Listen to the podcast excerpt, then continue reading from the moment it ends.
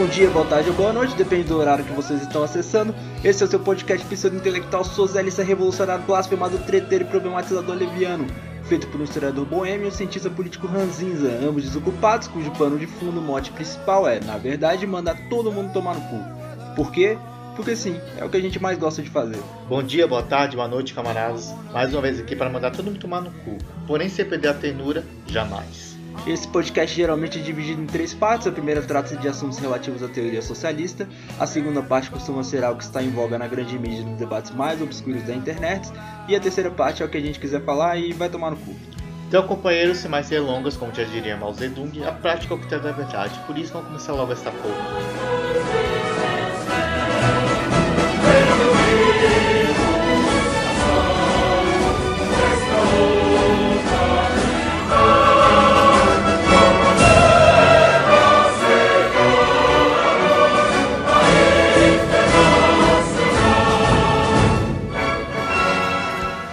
Começando aí o nosso 12 episódio, com nossos mais ou menos, coincidentemente, 11, 12 talvez, é, ouvintes, trazendo aí, né, Felipe, uma, uma surpresa que não é tão surpresa, a gente já tinha falado no episódio anterior, devido às demandas populares, né, a gente está trazendo aí mais uma convidada que, é, como ela própria disse, ela é estagiária no momento, mas que provavelmente a demanda popular vai transformar ela numa efetiva no nosso podcast que é trabalhoso, mas não é remunerado. Né, Felipe? Exatamente. E é de toda ajuda e toda contribuição sempre bem-vinda, né? Muito bem-vinda, na verdade.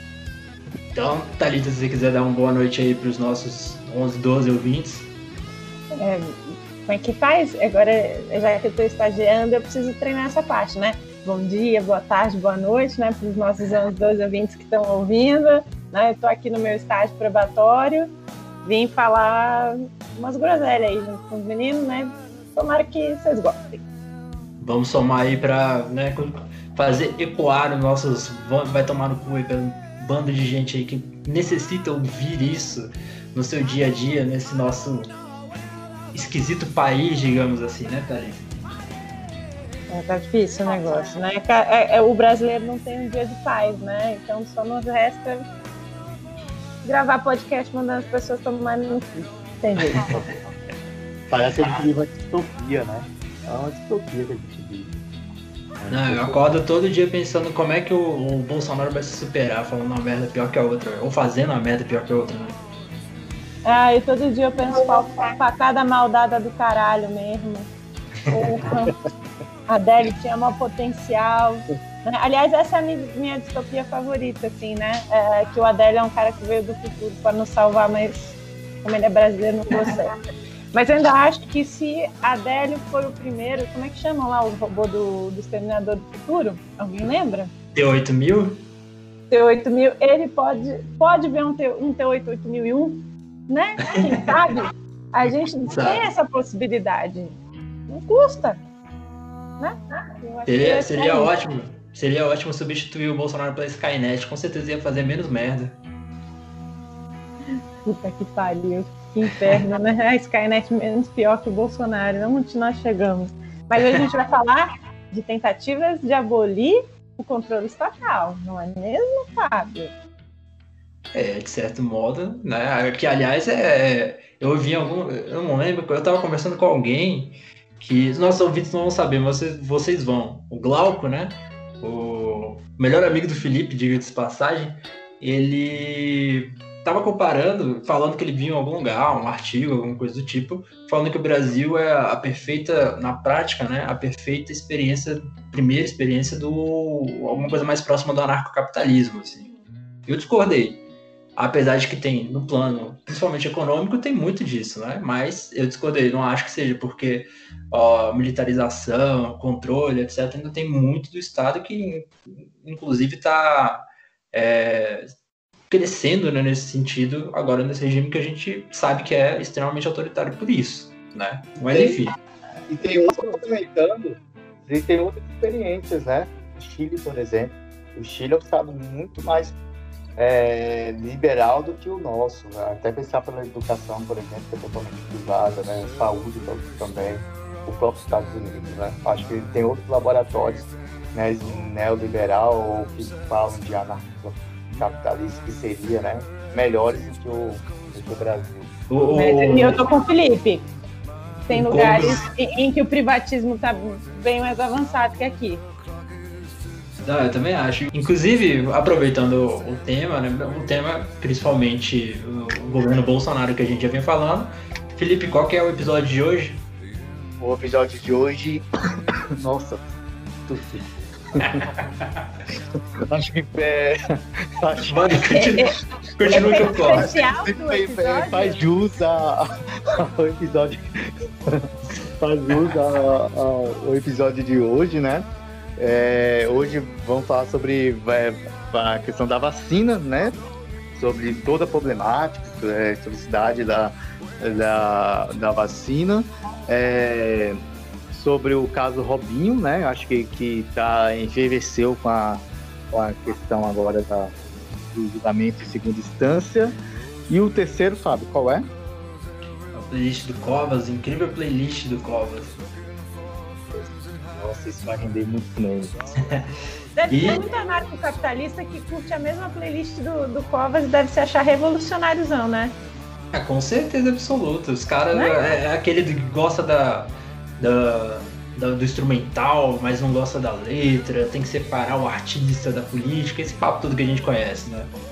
É, e só lembrando, já apesar de eu falar sobre isso mais tarde, tem um vídeo na internet da galera contestando vocês com certeza viram contestando a eleição lá do, do, do Biden, né, nos Estados Unidos, cantando RATM, tipo, uma Sim. galera. Velho, é, é, é esquizofrênico, sabe? É bizarro. Então, é, indicação de livro de hoje, qual, qual vai ser, Thalita?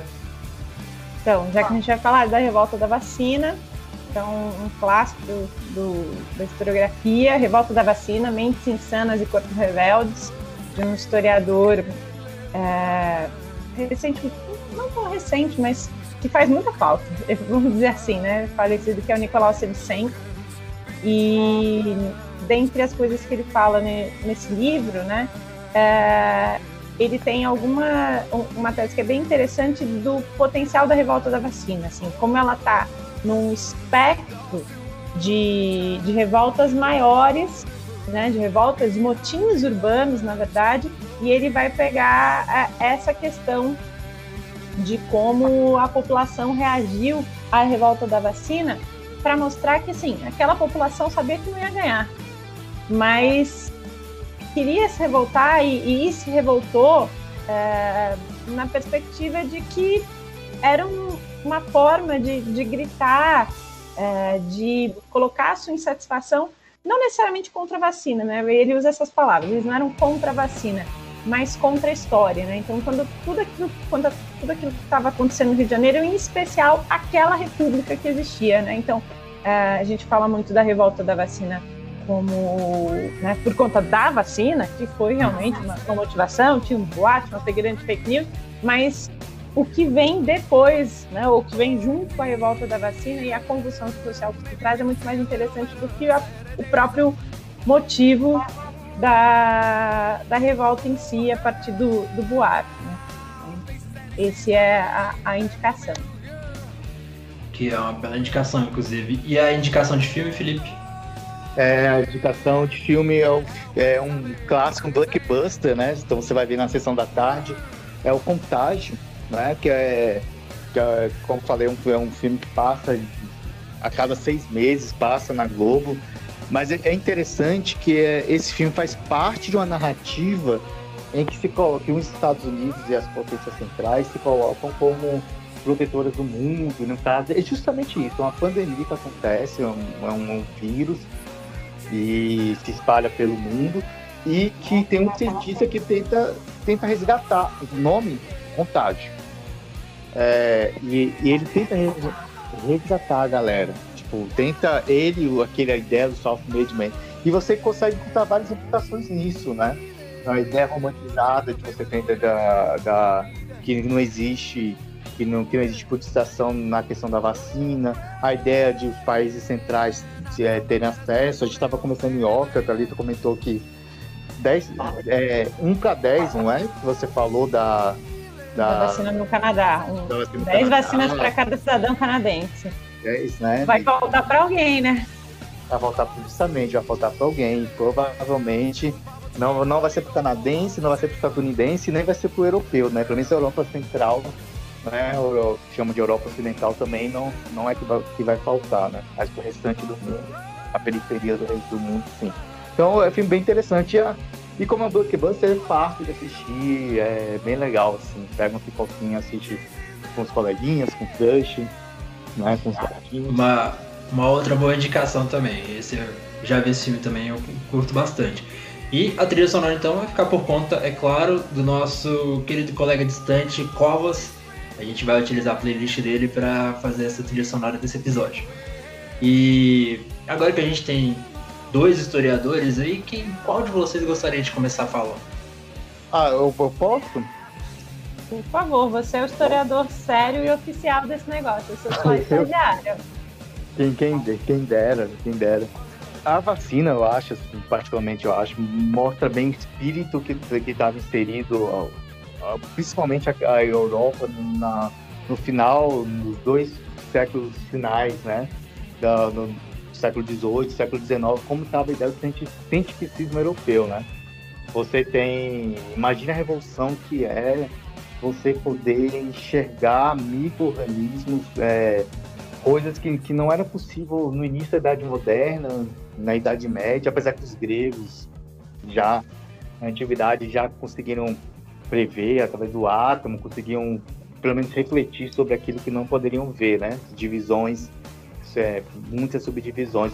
Mas a vacina representa isso bem, representa essa ideia da cientificidade que passava, um, passava a Europa, né? No, no século XVIII, XIX, a gente pode pegar até um pouquinho antes, né? na Idade Moderna.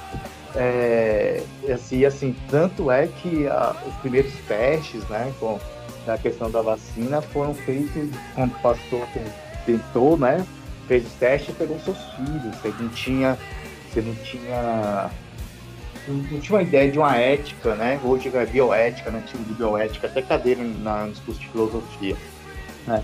E imagine isso, né?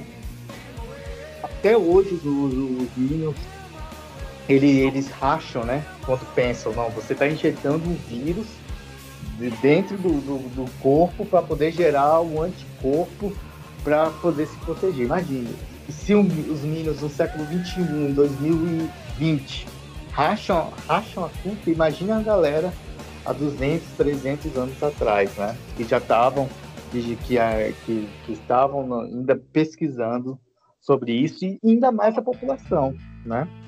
É, então é bem interessante. Né? Aqui no Brasil, né, a gente já, já teve, é, já te, tivemos algumas experiências.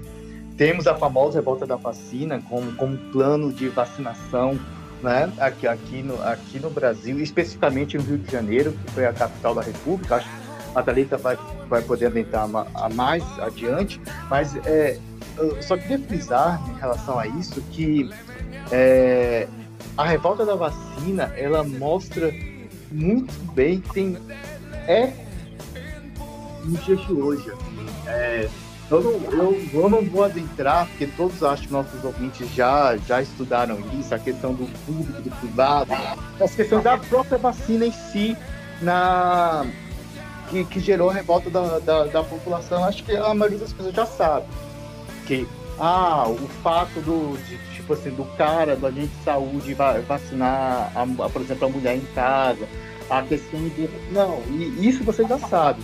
Mas é interessante é, é pensar no Rio de Janeiro, bem, plena Belle Époque, né? Nova República, e você tendo uma série de transformações urbanas, né? Que não é muito diferente dos dias de hoje em relação ao Brasil.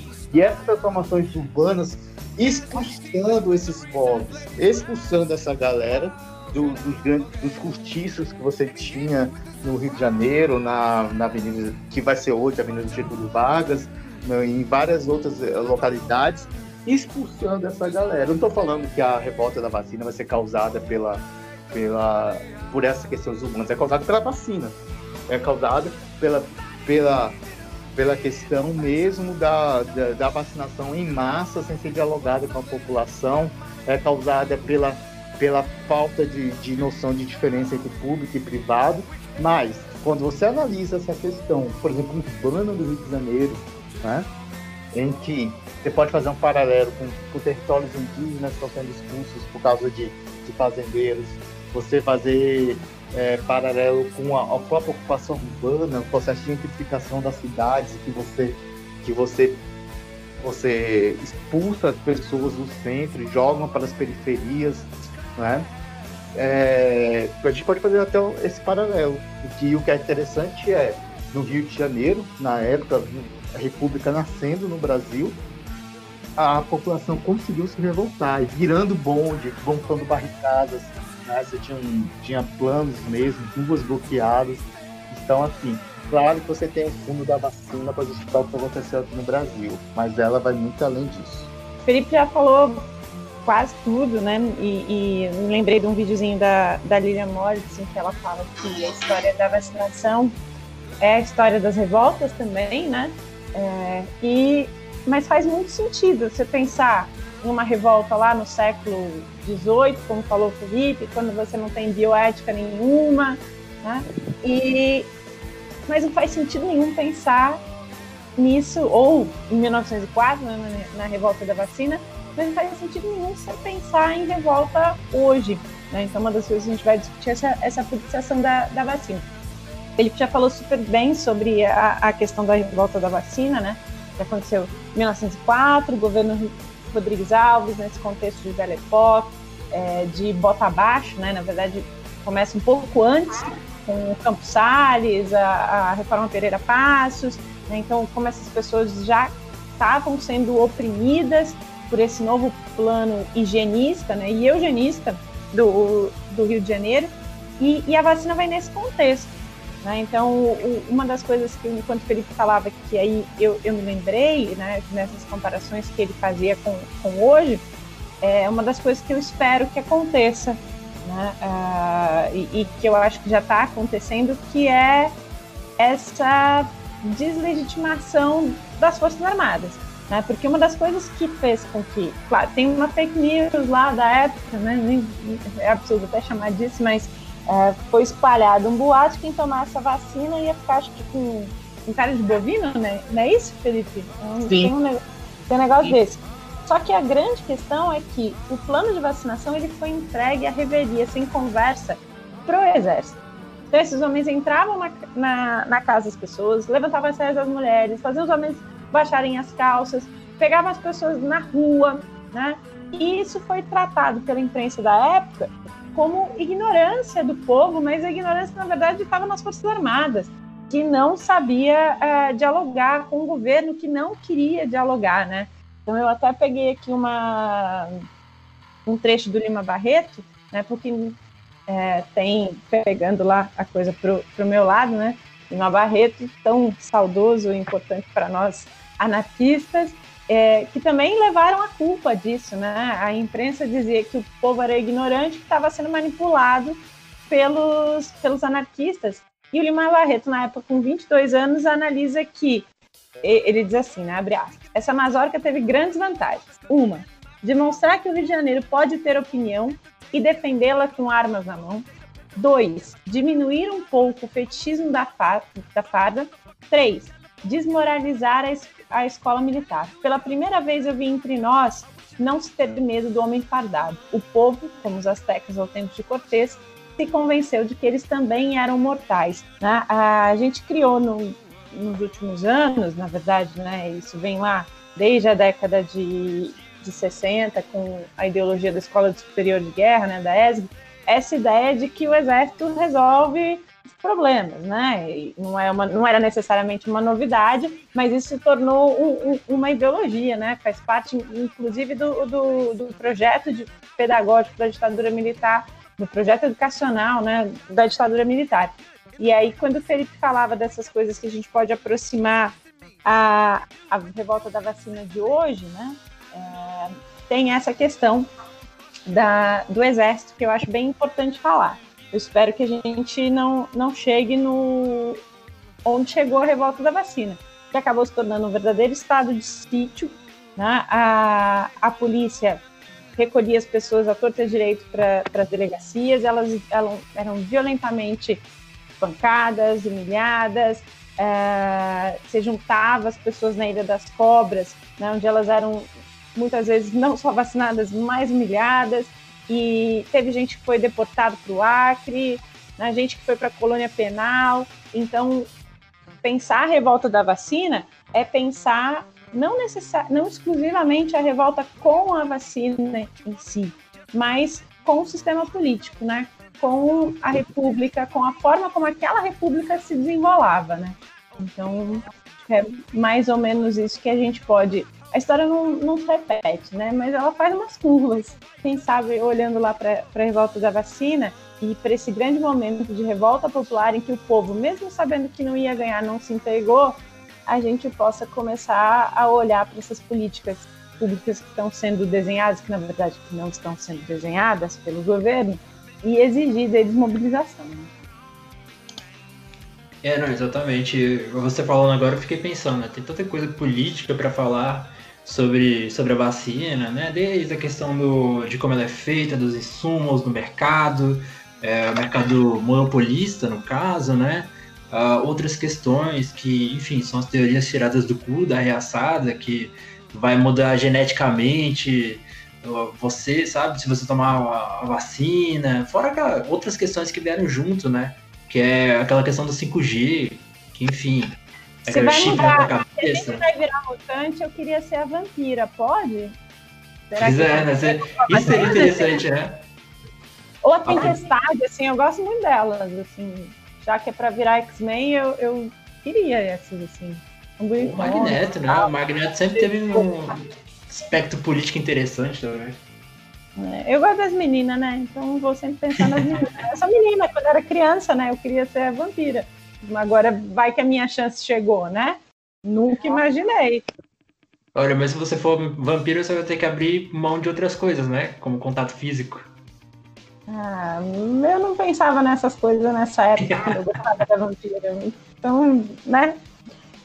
E, e cairia bem pro isolamento social, né? Não gostar de contato. Aliás, isso aí é uma coisa que a gente pode falar, né? Esse povo que tá saindo porque ai, a minha saúde mental tá abalada. Meu irmão, você acha que eu fico em casa porque eu gosto da Covid, minha pasta, BFF? Então vergonha na sua cara, né? Desculpa o desabafo, só falar isso. Mas não. não, mas é exatamente isso. Assim, até entendo a questão da. A galera tem que se, né, tem que se divertir, tem a parte do lazer, né? Você, mas assim, tá todo mundo fudido por uma questão muito maior, né? Então é isso que a gente tem que pensar acima de tudo.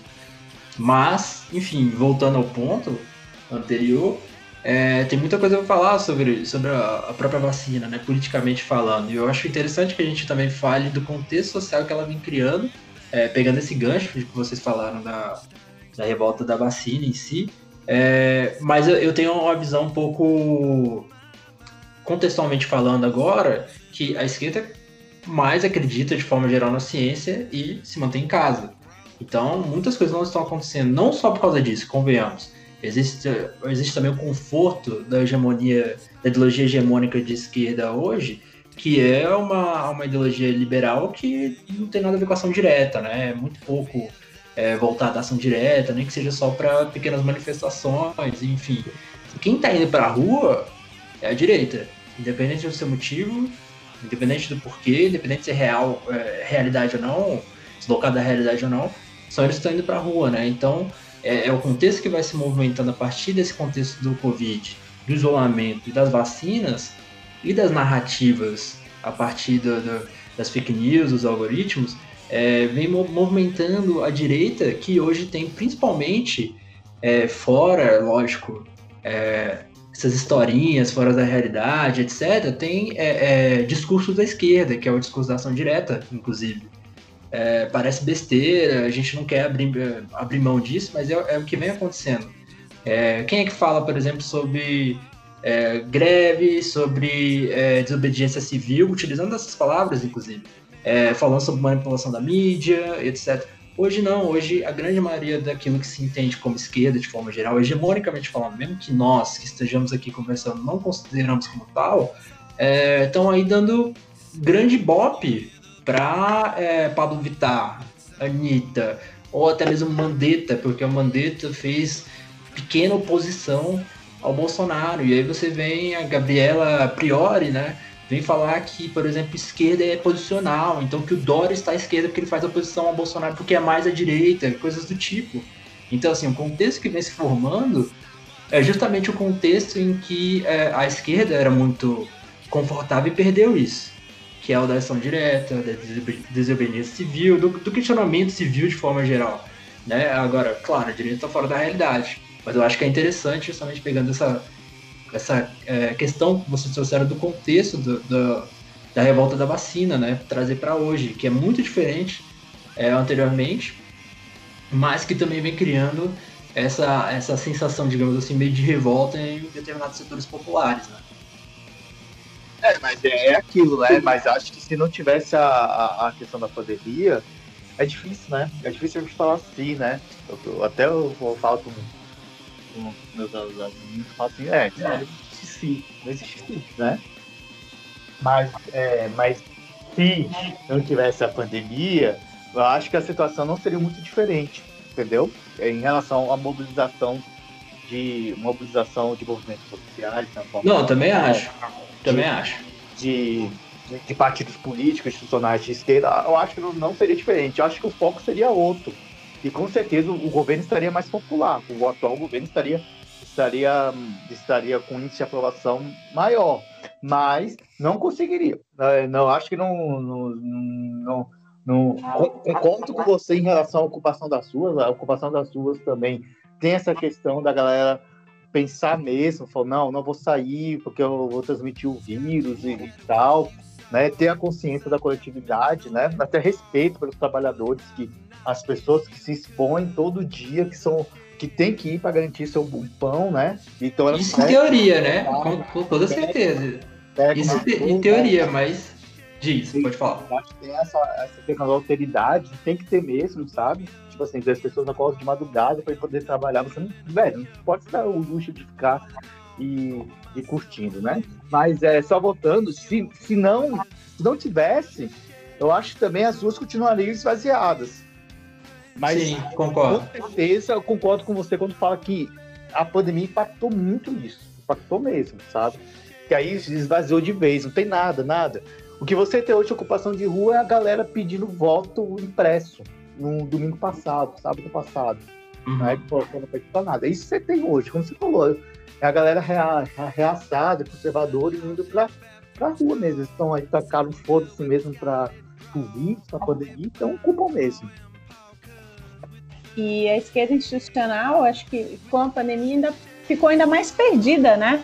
Porque ela que já era tão afastada da, dos movimentos de base, perdeu completamente a noção do que é importante, né? Eu penso sempre, né? Vou falar sempre da, da, do meu quinhão. Uh, a dificuldade que a esquerda tem de entender quem são as pessoas que cuidam, né? Quem faz parte do... Quem cuida são as mulheres. Né? Na pandemia, as mulheres passaram a cuidar mais mas não consegue falar para essas pessoas, né? Não, não consegue comunicar para essas pessoas e por conta da organização também não consegue fazer mais nada que seja além de uma nota de repúdio, né? além de um, um post e, e, coisa e tal. Então, essa desmobilização que a própria esquerda institucional criou, agora vira uma dificuldade a mais, né? Porque ela não pode nem, é, como se diz, usar minimamente desse recurso que ela tinha antes, que era chamar as pessoas. Né? É. E ao mesmo tempo ela. Porque não adianta ela chamar é, as pessoas num momento com uma pandemia em que as pessoas já vão hesitar por conta da, da pandemia e mais ainda pela postura da esquerda. Então agora eu vou lá para ser bucha de canhão. Então a, a esquerda institucional está ainda mais perdida creio eu, e é por isso que quando a gente olha, por exemplo, a aprovação do Bolsonaro ou a rejeição a ele, esses números ainda não, não significam que esse, que esse governo vai cair sozinho, né? Vai, como diria o, o Romário, né? O filósofo Romário, que é ruim se estraga sozinho. Nem isso ele consegue porque não tem o um mínimo de, de organização ou, ou, ou, de uma oposição no sentido de vislumbrar um, uma outra possibilidade, porque a esquerda institucional está mais perdida do que estava ainda antes, sei lá. É, não, concordo plenamente. Eu acho que é o contexto que a própria esquerda institucional criou, né? De deixar confortável dentro do, do, do, dessas estruturas burguesas, é, institucionais de forma geral, e que é, desmobilizou toda a base, né? Desde muito, muito tempo, assim, desde 2013, as pessoas ainda iam, né? Consideradas esquerda, inclusive a esquerda institucional, mas elas iam para quê? Para organizar aquela manifestação, aquele protesto de acordo com a polícia, de acordo com, com a institucionalidade acreditando que, que não era o momento, nunca é o momento, né, para eles. Não era o momento, você ia estar tá contra o governo que é de esquerda e não sei o quê, que no caso era o PT e tal, e chegavam até ao máximo, né, da, o PSOL, que é considerado um partido mais à esquerda um pouco do que o próprio PT, o PDT, etc., de ficar apontando, ó, aquele cara lá é o Black, Black Bloc, prende ele lá para a polícia. Então, fazendo, fazendo papel da polícia. Então, assim, é... esse contexto todo, que, como a Thalita estava falando, inclusive, é um, um, um, grande parte, né, uma criação da própria esquerda institucional. E aí abre espaço para que outras coisas que sejam é, considerada assim antissistema, né, etc. Que o antissistema antes era só tipo corrupção, era ser contra o, o politicamente correto e etc. E agora não, agora já, já partiu para desobediência civil, para desacreditar a ciência, né, e muitas coisas do tipo, que é o que a gente está vendo aí, a, a movimentação da, da reaçada. E o que sobrou para a esquerda institucional é a eleição. Né? A gente viu muito na, nas eleições municipais esse discurso de não, mas não é a hora de fazer crítica, não, mas você não pode criticar o, o Boulos agora, você não pode falar do pessoal do Rio de Janeiro que tokeniza a, a, a, as mulheres negras. Né? Então, a gente acabou vendo que a esquerda perdeu suas ferramentas e fica é. Falando de eleição. E eu acho também tem, um, tem outra questão especificamente em relação à pandemia, claro que, como foi apontado aqui, a falta de mobilização, a falta de trabalho de base, é a falta de resposta para problemas reais das pessoas. É como se, é como se foi, foi falado isso, ou, ou foi o Fábio, foi, eu, enfim, um dos dois falaram, que é a falta de conexão com a realidade. Então, assim, vive nas suas bolhas e não consegue dar respostas efetivas a, a demanda, a problemas da classe trabalhadora. Vou dar só um exemplo, que acho que é, é, o que pelo menos é o que eu vivo, assim, né? É a questão de escolas fechadas, né?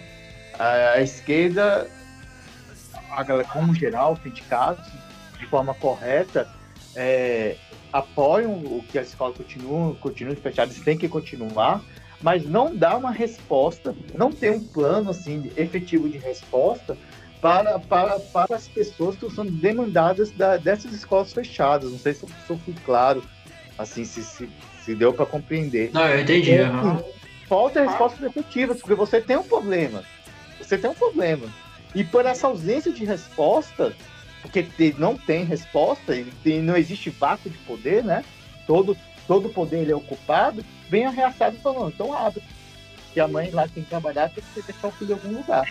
É, é a resposta a... que tem devido à falta de a falta de, de, de, falta de proposta, falta de caminhamentos, né? Que você vê no geral. Falta, eu estou falando não em nível institucional, mas em, em relação à própria população, à própria sociedade de uma forma geral. E aí abre espaço para qualquer coisa, por exemplo, nas eleições do, do, Bruno Covas, ele fez na, na semana ou nas vésperas né, da, das eleições distribuição de cesta básica, liberou o cartão de alimentação dos meninos que estava bloqueado desde o início, né, das crianças com a merenda. Então, qualquer solução acaba servindo, né, porque as propostas de, da, da esquerda pouco dialogam com a materialidade do dia a dia das pessoas, né? Hum. Eu tô com, com o Felipe, assim. A esquerda. A esquerda que se foi, né? E outra também, eu acho que quando essa esquerda apresenta alguma alternativa, alguma proposta, ela é sempre uma proposta liberal. Ela não é uma proposta de alternativa real. Você vê o Boulos, por exemplo, ele concorre agora a São Paulo como se ele fosse uma grande alternativa, inclusive sendo taxado de extrema esquerda, ele é um lunático daquele mamãe apanhei, aquele filho da puta que merece morrer com o olho esfregado no asfalto quente, sabe? Ele eu não sei se vocês viram, ele fez um meme, assim, que eu achei engraçado por ser completamente fora da realidade, né? Falando assim, todos os tons de vermelho, ele botou lá o, o, o Boulos, botou o Covas, botou o Russomano. Só ele é o cara que não era, né, obviamente, de tom de vermelho, um grande salvador, etc. Então, assim, o Boulos concorre com isso, mas quais eram as propostas do Boulos? Todas as propostas, se não tinha uma ligação direta, completamente imersa em ideologia liberal, tinha alguma ligação. Tanto é que ele foi, inclusive, fez aquele manifesto do, dos empresários de São Paulo, não sei o que, que lembrou muito, inclusive, a, todo mundo fez essa ligação, né? A, a campanha do Lula, quando o Lula ganhou, né? No caso. Só que o Boulos não ganhou, por motivos óbvios, né? Mas é, enfim, é, voltando. Desculpa, Thalita, pode, pode falar. Não, e, e aí a gente entende o, o, a preocupação com, com esse cenário, né, voltando lá na, na, na questão dos anarcocapitalistas, como é que um, um Mamãe Falei tem quase 10% de votos, no fim das contas ele ficou na frente do russomano. Né? Então isso é muito perigoso e a esquerda parece que não, não tocou a esquerda institucional, né? Exatamente, cara. E, e tu vê que, tipo assim, ele. Aqueles vídeos ridículos que ele gravou depois e tal não tem ninguém com ele, absolutamente ninguém com ele. Mas de voto, o cara conseguiu tudo isso, assim, conseguiu um percentual relativamente alto. Foi, foi a, a, acima da, da Joyce Halseman, que em teoria é mais famosa que ele, tem mais contatos, né, e etc. E, e é isso. Então, assim, vai voltando à questão da, da, da vacina em si, né? Você tem é, é, essa disputa, inclusive, entre é, institucional entre a direita, que é essa mistura do, do, essa disputa, desculpa, do Dória com o Bolsonaro em relação às vacinas, e que uma narrativa por trás disso está ganhando. E qual é a narrativa? Que o Dória é um, é um comunista, sabe? Então é esse tipo de coisa que a gente está tá, tá ficando para trás dentro da, do discurso, da narrativa e também da própria ação. Mesmo que essa ação tenha sido, no caso da direita, seja manipulada, ela tá digamos assim, de certo modo, muito à frente da, da esquerda hoje, né? Pois é, mas então, a gente falando da direita, é, eu sei que tanto a esquerda quanto a direita, de forma geral, né, é, tem determinados chavões senso comum, mas é impressionante como todo mundo que é vota na direita, defende, principalmente o Bolsonaro, etc., é, costuma ser uma pessoa, digamos assim, no mínimo escrota. E no caso que a gente traz aí no nosso assunto é o Robinho. Né? Então, o Robinho ele foi defendido, inclusive, por muita gente quando ele foi condenado em primeira instância. E agora, condenado em segunda instância, foi defendido também, sendo que são as mesmas pessoas que criticam a questão de segunda instância relativa ao Lula. Então, a discussão ela passou a ser, na verdade, que o Robinho vai se safar porque se o Lula se safou na segunda instância, não sei o que, não sei o que. Não se, de, não se debate a questão do estupro, não se debate a questão da evidência, e, enfim. É, e isso me parece que é uma coisa que está sendo, é, digamos assim, é, passando assim, para outras é, instâncias políticas e transformando teatros mesmo, né? Coisas que você vai, vai usando de espantalho para você não ter que discutir é, a política em si ou um fato, uma evidência e, e ficar nesses é, nessas máscaras ideológicas mesmo, independente de ser uma, uma coisa fora da realidade ou não, mas é, máscara ideológica no sentido de que ah, eu sou de esquerda, eu sou de direita, então é, eu uso qualquer frase pré-construída, um chavão específico e pronto, acabou. Eu não preciso discutir se aquilo é certo ou se aquilo é errado. Então, é, eu, eu, só tenho uma, uma, uma pequena discordância, assim, que eu não sei se, assim, você falou de teatro no, no, no, sentido mais da ciência política e tal, mas eu vou além, assim, eu, penso que é a, é a cara do, do fascismo, né? A Sim. gente tem. Eu sempre penso num historiador português, acho que o nome é o Lotte, Lotte ou Lotte, não, não lembro agora qual é. Ele tem umas mil páginas, é mil páginas, sem sacanagem, a, a, a tese dele falando sobre o fascismo na Europa. E ele né, não vacila em dizer que Bolsonaro é neofascismo. E aí a gente fica dando vários nomes é, é para o que ele é, né? Bolsonarismo, é, conservadorismo. E, e, e, o Robinho, o, o caso Robinho está bem nesse neofascismo, né? E, e, aí agora a gente tem, eu sempre gosto de falar do Locke porque é um historiador, né? Quando a gente pega lá o Mark Bray, aí tem gente que fala assim, não, mas o Mark Bray, não sei o que, é anarquista, blá, blá, blá, blá, blá. Mas aí, tá um historiador que não é um, o, o cara mais da esquerda e tá dizendo que, que é fascismo, né? E uma das coisas que o Bray fala e, e, e que o Lott corrobora é a questão de, gênero. Né? Historicamente, gênero é uma, foi uma forma pela qual o poder foi legitimado e justificado. E quando a gente está no fascismo, principalmente esse fascismo do século XXI, né, como diz o Bray, é, ele é, acima de tudo, manifesto no racismo, na homofobia e na, na misoginia, o caso Robinho é um caso exemplar de como esse racismo está instaurado. Né? Então, o, o cara que foi defendido por todos os reacionários, né, que são misóginos, né? Então, a gente pensa lá o Rodrigo Constantino falando do de como ele trataria a filha, no caso dela ter sido estuprada. Então, vai além da cultura do estupro, né, que é um problema, que é uma realidade e que está instaurada na, na sociedade brasileira, mas que passa por essa dinâmica de poder fascista e tá aí também, né? Então eu acho que o, o caso Robinho é, é, exemplar nesse, nesse sentido. E não obstante, né, aquela coisa de todos homens cidadãos de bem. Não que o assédio seja uma exclusividade da direita, pelo contrário, a gente viu nessa mesma semana é, do Robinho o caso lá do roteirista da Globo, que fazia o programa super massa, né, super crítico, e era um puta do assediador. Mas existe uma lógica né, de, de poder nos dois casos, mas no caso do Robinho, muito específica e, e, e, e muito característica do fascismo. Né? Bom, cara, interessante. Eu curti. É, vou até depois, é, se você puder indicar é, na parte final a tese, né? Você falou que é uma tese, eu achei interessante, inclusive para algo que eu possa ler depois. Achei, achei massa, assim. A indicação, fazer a, a ligação entre gênero e fascismo. É, achei bem interessante a, a ligação. Beleza, eu a gente no, no final pode até linkar aí uma, umas coisas. Tem uma entrevista que ele fez para a Pública, do Emanuel Lopes, e agora, em que ele fala que o bolsonarismo é o neofascismo adaptado ao, ao século XXI. Então, fica bem claro que a gente precisa dar nome às coisas, né? Eu, eu lembro que foi da eleição do Trump, foi a Folha, chamando o Trump de populista, chamando de, mais, de um monte de coisa para não chamar de fascista a gente precisa começar a dar os nomes certos para as coisas, né? Esse, a, a, misoginia, nesses casos, ela não não está descolada de uma relação de poder e, nesse caso, de, de uma ideologia que é o fascismo, né?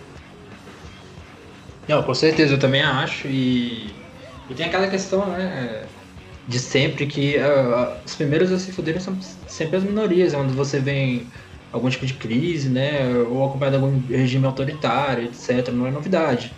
É, mesmo dentro do questões, digamos assim, mais desconstruídas, pelo menos em teoria, é, você já tem a luta, as lutas internas de raça, gênero, etc. Imagina então é, em questões como a gente está vivendo hoje, sobre bolsonarismo especificamente acho que historicamente eu não sei, eu não sei como é que funciona para vocês, assim, mas politicamente não, não tem como dizer o que é o bolsonarismo. A gente pode pegar várias é, é, características históricas e dizer que aquilo é bolsonarismo, mas enquanto ideologia simplesmente não existe. Ele é tipo um Frankenstein das ideologias conservadoras e reacionárias, né? Que é o, o neofascismo de forma geral, inclusive hoje no mundo, ele ascendeu a partir de ideias liberais que é no campo econômico, porque o capital ele precisou do Estado, né, no, começo do século XX, final do século XIX, para se organizar, se transformou no capital financeiro, e agora não precisa mais disso. Então ele sai, o capital sai ali das, da, dos centros industriais, ele se transforma numa coisa meio impalpável e, e, que se multiplica, né, que é o capital financeiro. Então o, o Estado ele tende a se relacionar mais com o capital agora na forma de regulação e não na forma, é, digamos assim, prática de movimentar o próprio capital como era na época da, da Revolução Industrial, principalmente, né? Então é difícil falar sobre é, bolsonarismo nesse sentido. Ele traz essa concepção, é pautado muito nessa concepção liberal, que era o que a gente falava é, de 2014 para 2018, com o AS, porque convenhamos, o movimento pré-fascista, pré-neofascista no Brasil é o movimento nem esquerda nem direita. O gigante acordou, essas babaquices todas. E hoje ele se transforma é, numa coisa que se fala muito mais em questões culturais, questões é, menos, menos sobre capital em si, sobre uh, concepções liberais dentro da economia, principalmente, e se fala mais sobre é, conservadorismo nos costumes. Essa é a pauta que mais pega hoje em dia. Eu não sei se vocês têm essa impressão, né? Mas. e o, o Lopes, ele Cara, fala eu... sobre isso. Desculpa, Felipe. Não, desculpa, não, pode falar. Ele fala justamente sobre isso, que ele tem um falo, uma falocracia e um neopatriarcalismo em tudo isso que está acontecendo. Assim, a extrema-direita dificilmente vai falar uh, abertamente a defesa da igualdade social e política entre homens e mulheres, vai se limitar a, a defender a, a, a, família tradicional, né? Então, são discursos de, de poder, né? Tem um perpetrador e tem um, uma vítima, né? Então, uh, o homem está lá no topo uh, e tem as suas vítimas, né? Então a, a, vítima no caso é a mulher feminista, é o empregado, então as pessoas trans, essa, né? As pessoas trans. No final ele vai sempre dirigir essa sua política nessa relação de poder em que ele vai sempre se comportar como um perpetrador. Né? Então, eu acho que essa relação entre o, o fascismo, né, o fascismo, o bolsonarismo e a misoginia ela é uma relação direta. Né? E o caso Robinho é, é um caso exemplar nesse, nesse sentido.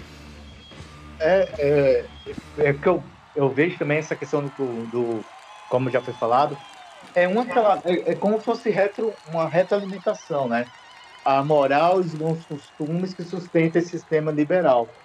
Porque o, o capital foi construído através do, do, patriarcalismo. O capital foi construído através do racismo. Mas o capitalismo, a ideia do liberalismo econômico foi, construído através disso. Então, assim, é como se ah, o reforço dessas ideias conservadoras, conservadoras é, ela, ela legitimasse o próprio capital.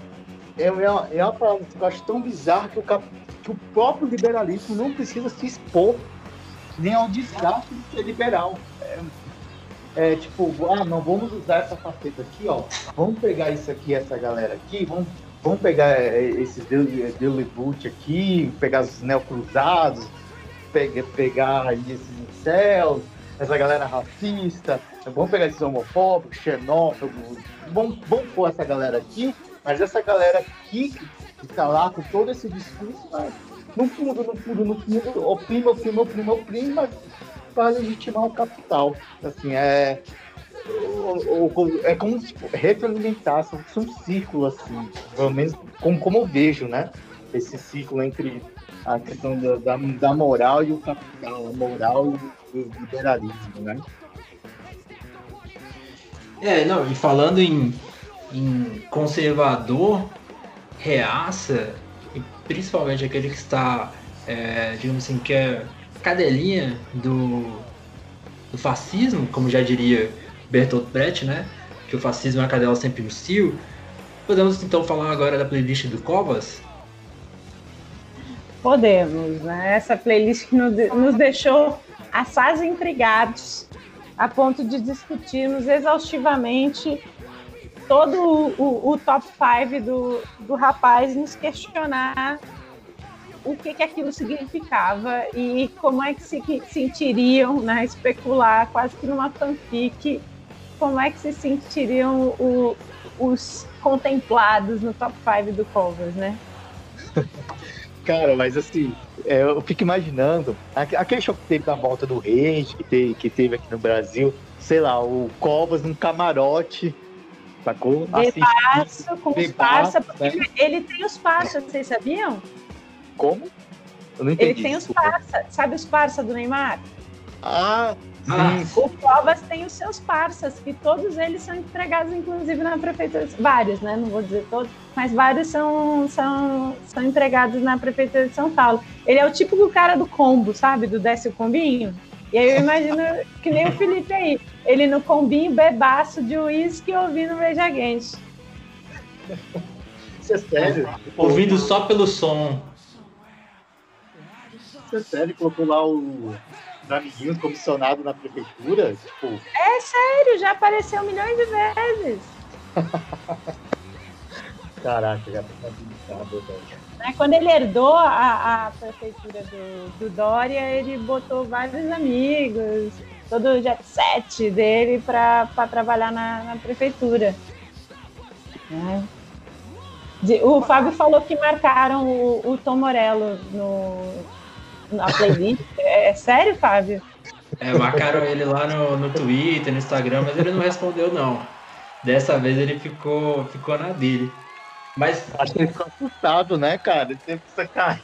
Que, que não, ele, né? Sinceramente, ele, ele, ele deve ter pensado só. Cara, quem diabos é Covas? Sabe? Tipo, irrelevante para ele, independente de, de, que nós estejamos aqui discutindo, é irrelevante para ele. Então, assim, o cara provavelmente não se desse. É, mas o, o Covas deve ouvir o Rage Against naquela mesma, igualzinho aquele povo que foi no show do Roger Waters e começou a vaiar quando ele falou fora Bolsonaro, porque disseram que estavam ali pela música e não pela política, né? Tipo, ah, meu amigo, você tá no, no, lugar errado, assim, você tá fazendo isso errado, não tem sentido não. E aí eu vou perguntar para vocês, inclusive, existe alguém que vocês. Ah, sim, às vezes tem uma exceção ou outra, mas de forma geral, existe alguém que vocês é, costumam escutar só pela música? Você sabe, tipo, o cara é um fascistão, nazistão qualquer, sei lá, o. Um qualquer aí que, que, que esteja nessa linha, vocês escutam? Rapaz, eu sei de vários que eu deixei de escutar por conta da postura política, não serve Exatamente. não? Na própria, Na, na, própria playlist do, do Covas tem o, o, o Queens of Stone Age, né? Que é o tipo de banda que, assim, os mano gostam e as mina piram, né? E eu pirei em vários shows do, do Queens of Stone Age várias vezes, assim. Eu só não fui da vez que eles estiveram no Rock in Rio, mas de todas as outras eu tinha ido até o episódio que ele teve com a jornalista de, de agressão. E, e, aí eu tive que repensar toda a minha relação imaginária e truste da vida com Josh Holmes, assim, e com vários outros, inclusive. Né? Então, Não, é. Eu sigo a Thalita também. Eu não. Eu descubro assim. Eu acho que se eu descubro uma posição política assim, eu, eu prefiro até, até, até o, se eu fosse colocar fosse uma, uma regra, eu sei que separa se colocar uma regra, até, até o isentão tá perdoado. Assim. Mas, cara, um, um, um som que eu gostava muito, que eu parei de ouvir, mas eu gostava muito, é o Pantera. Pantera, Pantera exatamente. Pantera, os caras é, nazi, é, fechado com patas, velho. Os nazizinhos vem tudo, curte Pantera, velho. E é não um é à toa. velho. E é um som bom, não é ruim o som, velho. Mas, porra, velho, não dá, velho. Não dá Deus me livre de ser confundida com nazi, né? É, é, acho que é isso, né?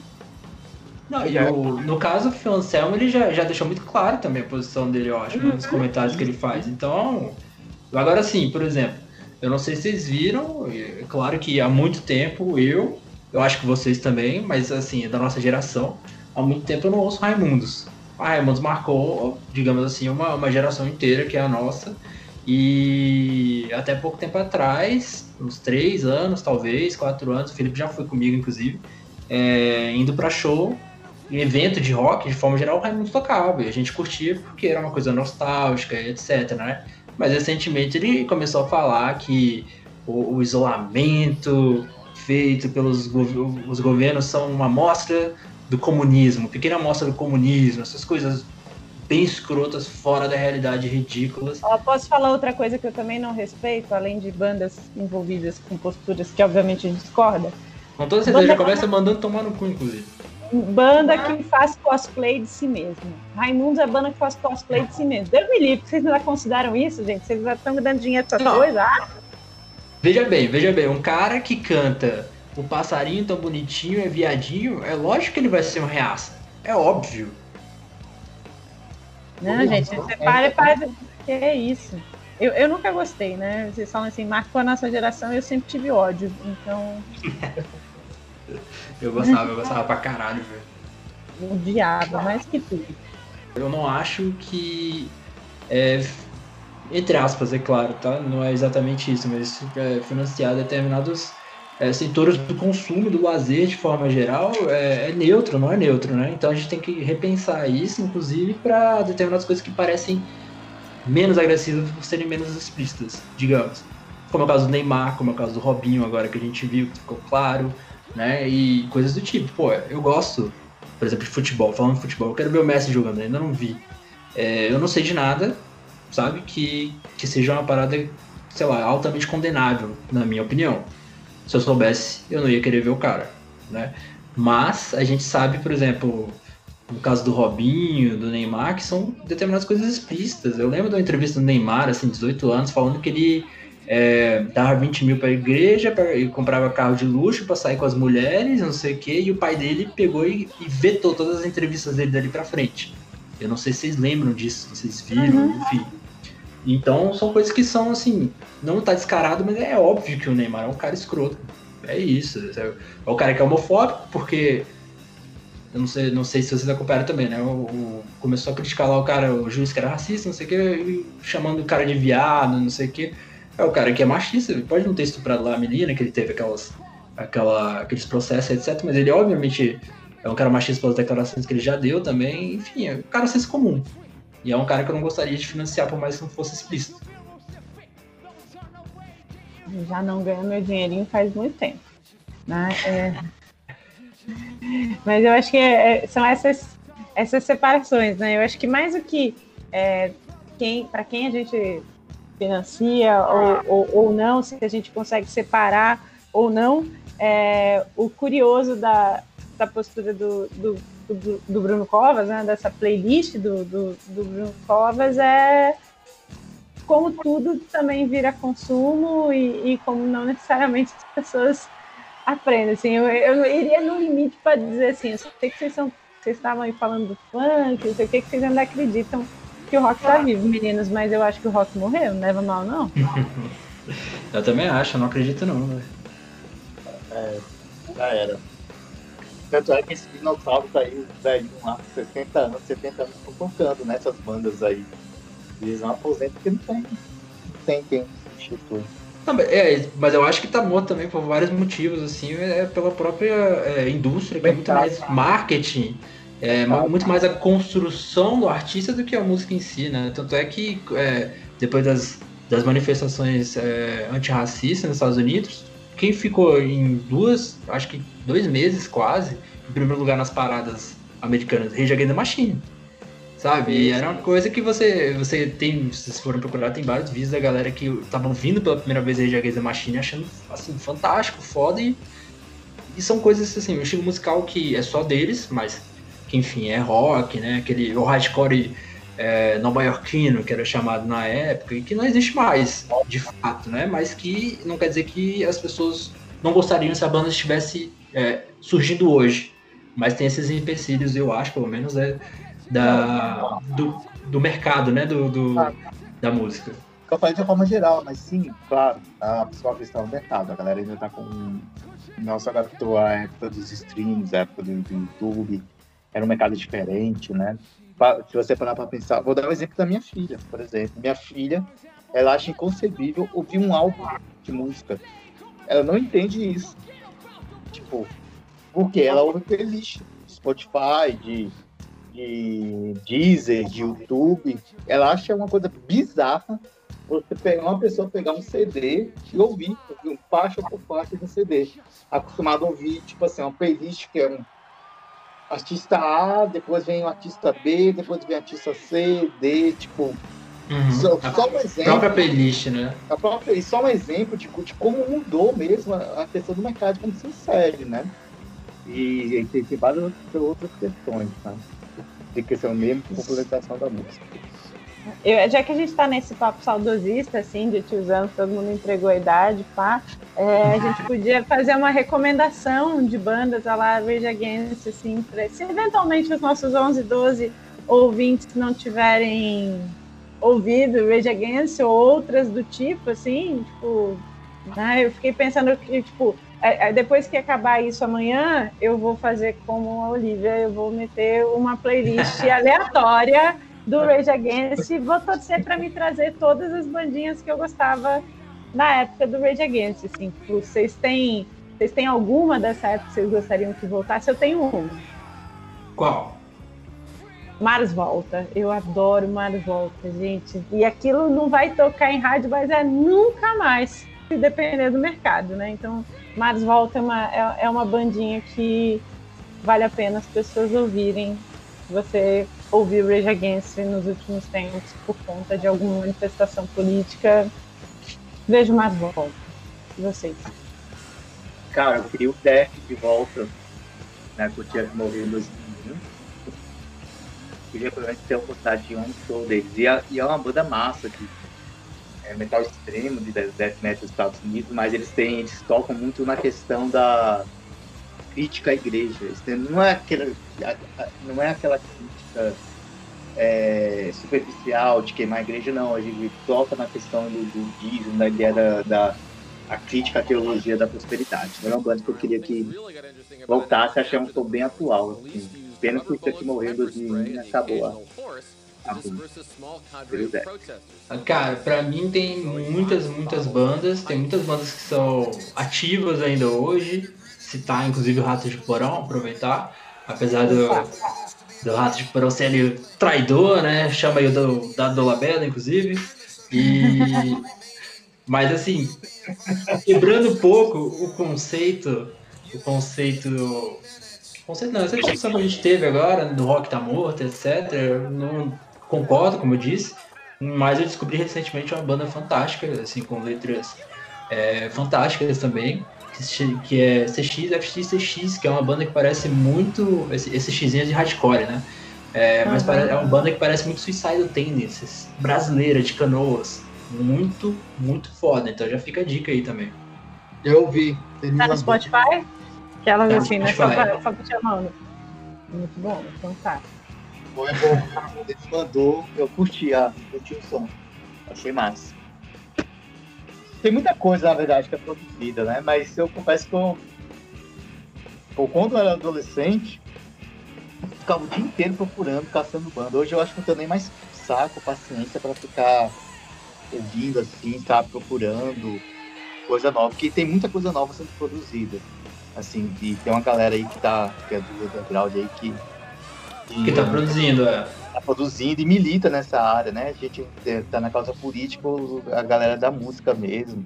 Exatamente. Na raça, tirando do bolso para produzir show, produzir álbuns, né? Mas eu, eu confesso que tô por fora e muita gente tá por fora, acho que é a idade mesmo, tá tiozão. Né? É, acabou. Acabou a nossa época. A gente tem que aceitar que agora é ir pro cinema e ficar no café. E com esses algoritmos, e a gente, e o Spotify mesmo, a gente tudo aqui falando, brincando, tem Spotify, tem Spotify, mas a gente viu quanto eles pagam, né, para os artistas e, e, é. e é péssimo. Então vai ser muito difícil acessar mesmo.